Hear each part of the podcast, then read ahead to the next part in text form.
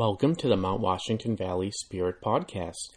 Today's episode is entitled Mother Nature's Effects on Your Paranormal Investigation, Part 1. During your paranormal investigation or ghost hunting activities, you may have experienced man made interference during your paranormal investigation. Such things as construction, a local radio communications tower, appliances, electricity, your other investigative devices, among many other things, can interfere with your investigation. What I haven't seen discussed on paranormal television shows very often, if at all, is how natural situations provided by Mother Nature can affect your paranormal investigation. Over the next four blog posts and podcast episodes, I will discuss a bunch of these situations so that they can be taken into account when performing a science based paranormal investigation. Some of this material is from previous blog entries and podcasts that I have produced in the past, so you may have heard bits and pieces of this before. Lightning. The Oxford Dictionary defines lightning as the occurrence of a natural electric discharge of very short duration and high voltage between a cloud and the ground or within a cloud, accompanied by a bright flash and typically also thunder. In the United States, the power available in a standard electrical outlet is typically 120 volts and 15 amps, unless it is an outlet rated at higher amperage for large appliances. Comparatively, a typical bolt of lightning consists of 3 million volts and 30,000 amps. When a bolt of lightning is created, there is electromagnetic spillover across much of the electromagnetic spectrum, including radio frequencies. Due to this, lightning can cause bursts of loud static noise to appear on audio recordings and cause readings to appear on electromagnetic field readers. The resulting sonic boom, also known as thunder, can also be easily picked up on audio recorders. If the lightning is close by and the reverberations from the thunder can easily cause vibrations in the location of your investigation, setting off motion sensors and seismometers. In addition, the same storm can cause infrasound and Schumann resonances, which can influence your investigation, which brings us to our next topic. Vibroacoustic phenomenon including infrasound and Schumann resonances. Vibroacoustic phenomenon is a situation where vibration and sound combine and influences physiology. Infrasound is the barely audible low frequency sound that humans can't hear. It can be caused by man made objects and also by natural phenomenon. The ionosphere is a region of the Earth's atmosphere that ranges from 30 to 250 miles above the surface of the Earth. The ionosphere has what is known as an anisotropic current, which means a current that varies in magnitude when measured from a different direction. An example of an anisotropic would be sliding your hand along a beam of wood. If you go with the grain, it will feel much smoother and have less resistance. If you go against the grain of wood, it will feel rougher and have more resistance. The situation is similar with the electrical conductivity of the Earth's ionosphere. It varies with the differ- differentiating direction of conductivity flow. This behavior of the ionosphere causes a closed waveguide to be present between the ionosphere and the surface of the Earth. An everyday example of a closed waveguide would be the coaxial cable that brings television program from your satellite dish to your cable box inside the house. While that example is one that is made by mankind, the closed waveguide between the Earth's surface and the ionosphere is one found naturally in nature. Due to the Earth's shape having limited dimension, there is a resulting action where the Earth ionospheric waveguide acts as a resonant cavity. A resonant cavity is a location where electromagnetic or mechanical energy oscillates at a higher amplitude than the surrounding area, meaning the electromagnetic radiation flowing through a resonant cavity is stronger for certain frequencies than it is for others. So, to simplify everything, there is a phenomenon caused by a naturally caused situation between the Earth's surface and the ionosphere where there is amplification of certain electromagnetic frequencies that is greater than other frequencies. These frequencies are known as the Schumann resonance. These frequencies are within the extremely low frequency band, which ranges from 3 Hz to 60 Hz. Both infrasound and Schumann resonances have been found to have an effect on the human nervous system and can cause perceived paranormal activity. The Earth's magnetic field is also capable of creating Schumann resonances. The ability of the atmosphere and magnetic field to produce Schumann resonances are known as ELF. Again, that stands for extremely low frequency, which consists of frequencies between 3 Hz and 30 Hz. The human ear can generally hear within the range of 20 Hz to 20,000 Hz. Sounds frequencies between 0 Hz and 20 Hz are called infrasound. Although it is rare, some humans can hear down to 18 Hz. The Schumann resonance frequencies are 7.83 Hz, which is the fundamental frequency, 14.3 Hz, 20.8 Hz, 27.3 Hz, and 33.8 Hz.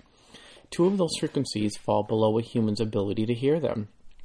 A side note is that elephants, rhinoceros, and hippopotami can hear infrasound and use it to communicate when in large herds. Now you are asking, what do Schumann resonances have to do with my investigation? Due to the increased amplitude of the frequencies that I mentioned earlier that are below the level that a human ear can hear, it can do one or more of a few things.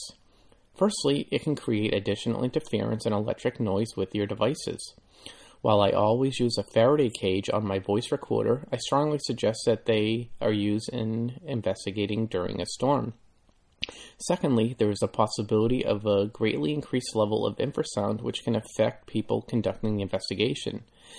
Be aware that there may be spikes of infrasound at 7.83 Hz and 14.3 Hz which you cannot hear, which doesn't include the additional infrasound caused by the thunder itself. For those sensitive, it can cause strange sensations that could be misperceived as paranormal.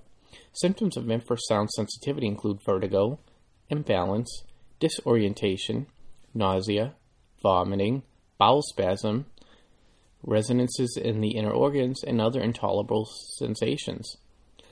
I am willing to bet at some point during your paranormal investigation career, whether with your clients or your colleagues on your team, or while watching videos online or on television, you'll see that there are claims of these certain symptoms during the middle of an investigation that apparently come out of nowhere. Although expensive, it would be important to carry a device with you that can monitor infrasound. There is equipment available that does receive infrasound and it gives a display readout on a laptop. To purchase the device, you are looking at spending around $350 and you would need, as I stated, a compatible laptop and included software is necessary. Software is available for both Windows and Apple based computers. The v- device does not work by itself without a laptop, unfortunately.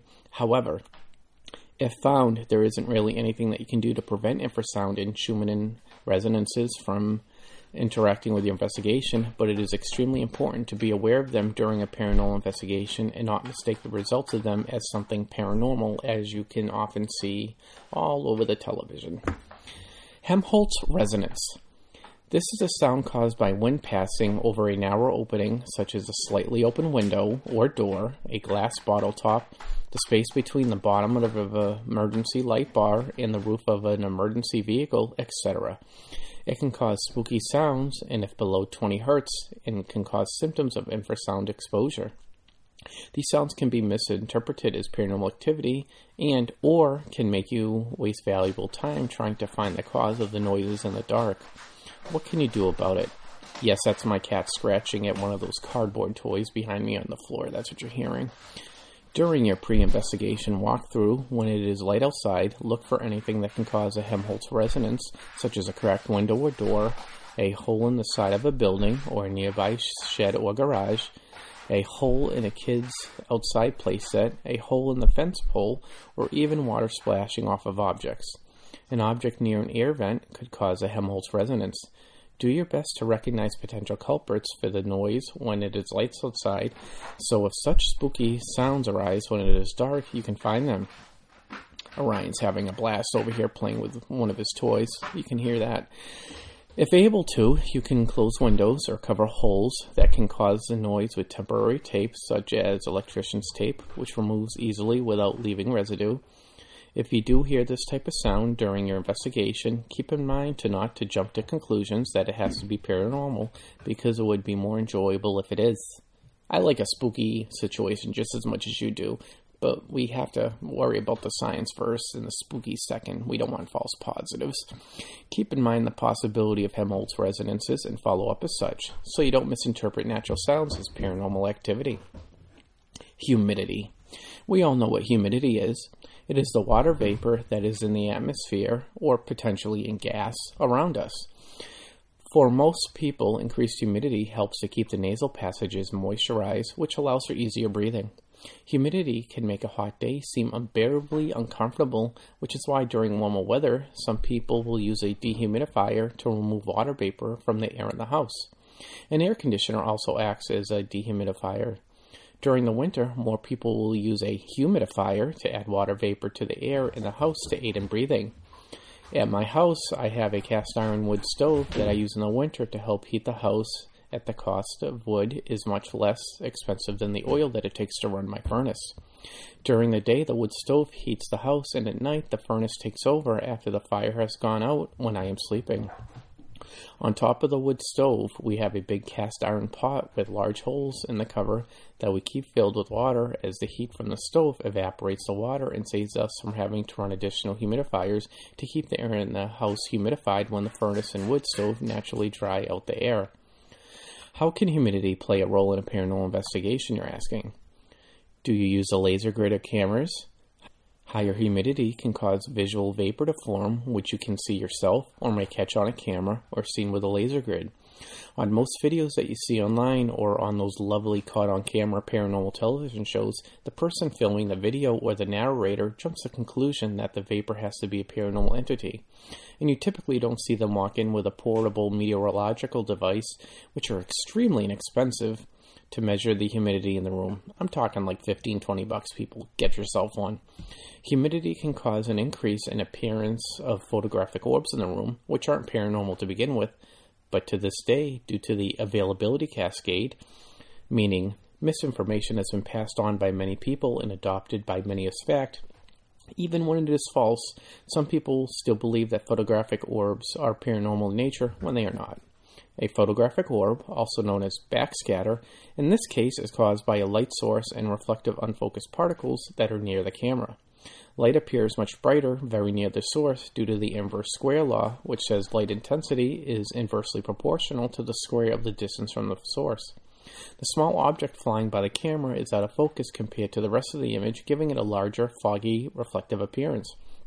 An orb is caused by anything from dust, humidity, snow, rain, molecules of liquid, insects, pollen, animal dander, or plant life, just to name a few of one of many things that can cause the photographic orbs.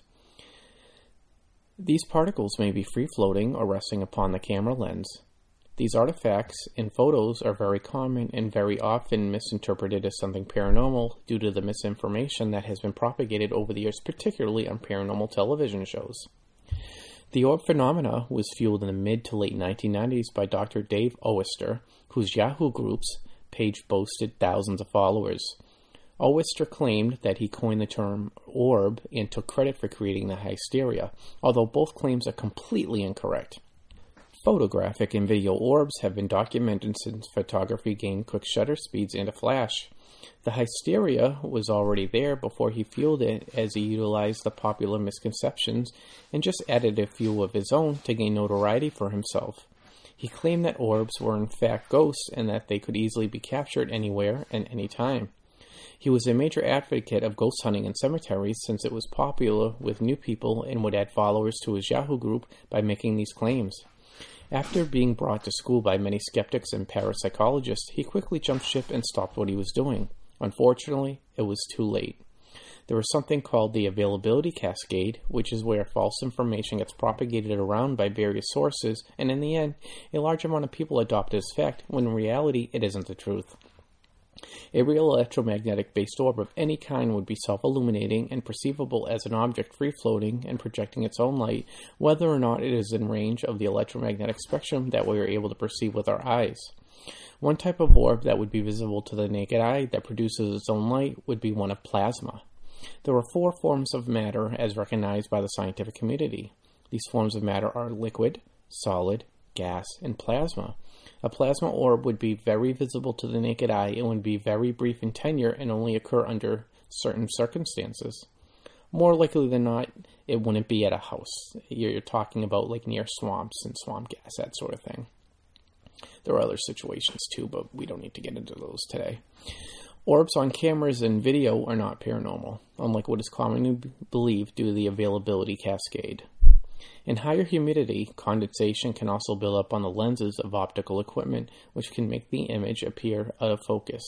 You may see what appears to be a stationary mist, or the condensation can collect dust particles in the air, all of which can affect the quality of your video image. Your own breath can cause mist clouds in a room with little air movement. In many houses, especially older ones, high humidity can cause construction materials to make more noises, such as creaking and moaning. I want to throw in a disclaimer here. I know a lot of what I say seems to disprove a lot of what is believed in the paranormal field, but I feel it's important that as serious paranormal investigators, which most of my audience tends to be, that we educate ourselves on the vast amounts of science that you're not going to see on these television shows, which are usually everyone's first step into the paranormal field. These television shows are in process of doing anything they can to make money. That's what they're there for. Um, the shows have to be entertaining. And frankly, if they followed all the science that I follow in my investigations, it would make for one boring television show. So you're not going to see it on TV.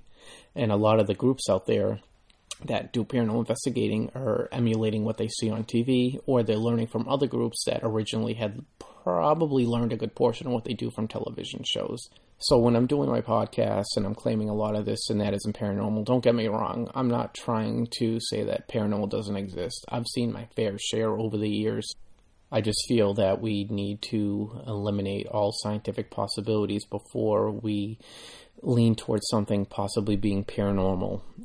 Being a paranormal investigator, your reputation comes strong in your ability to be trusted to make interpretations of what potentially could be paranormal activity.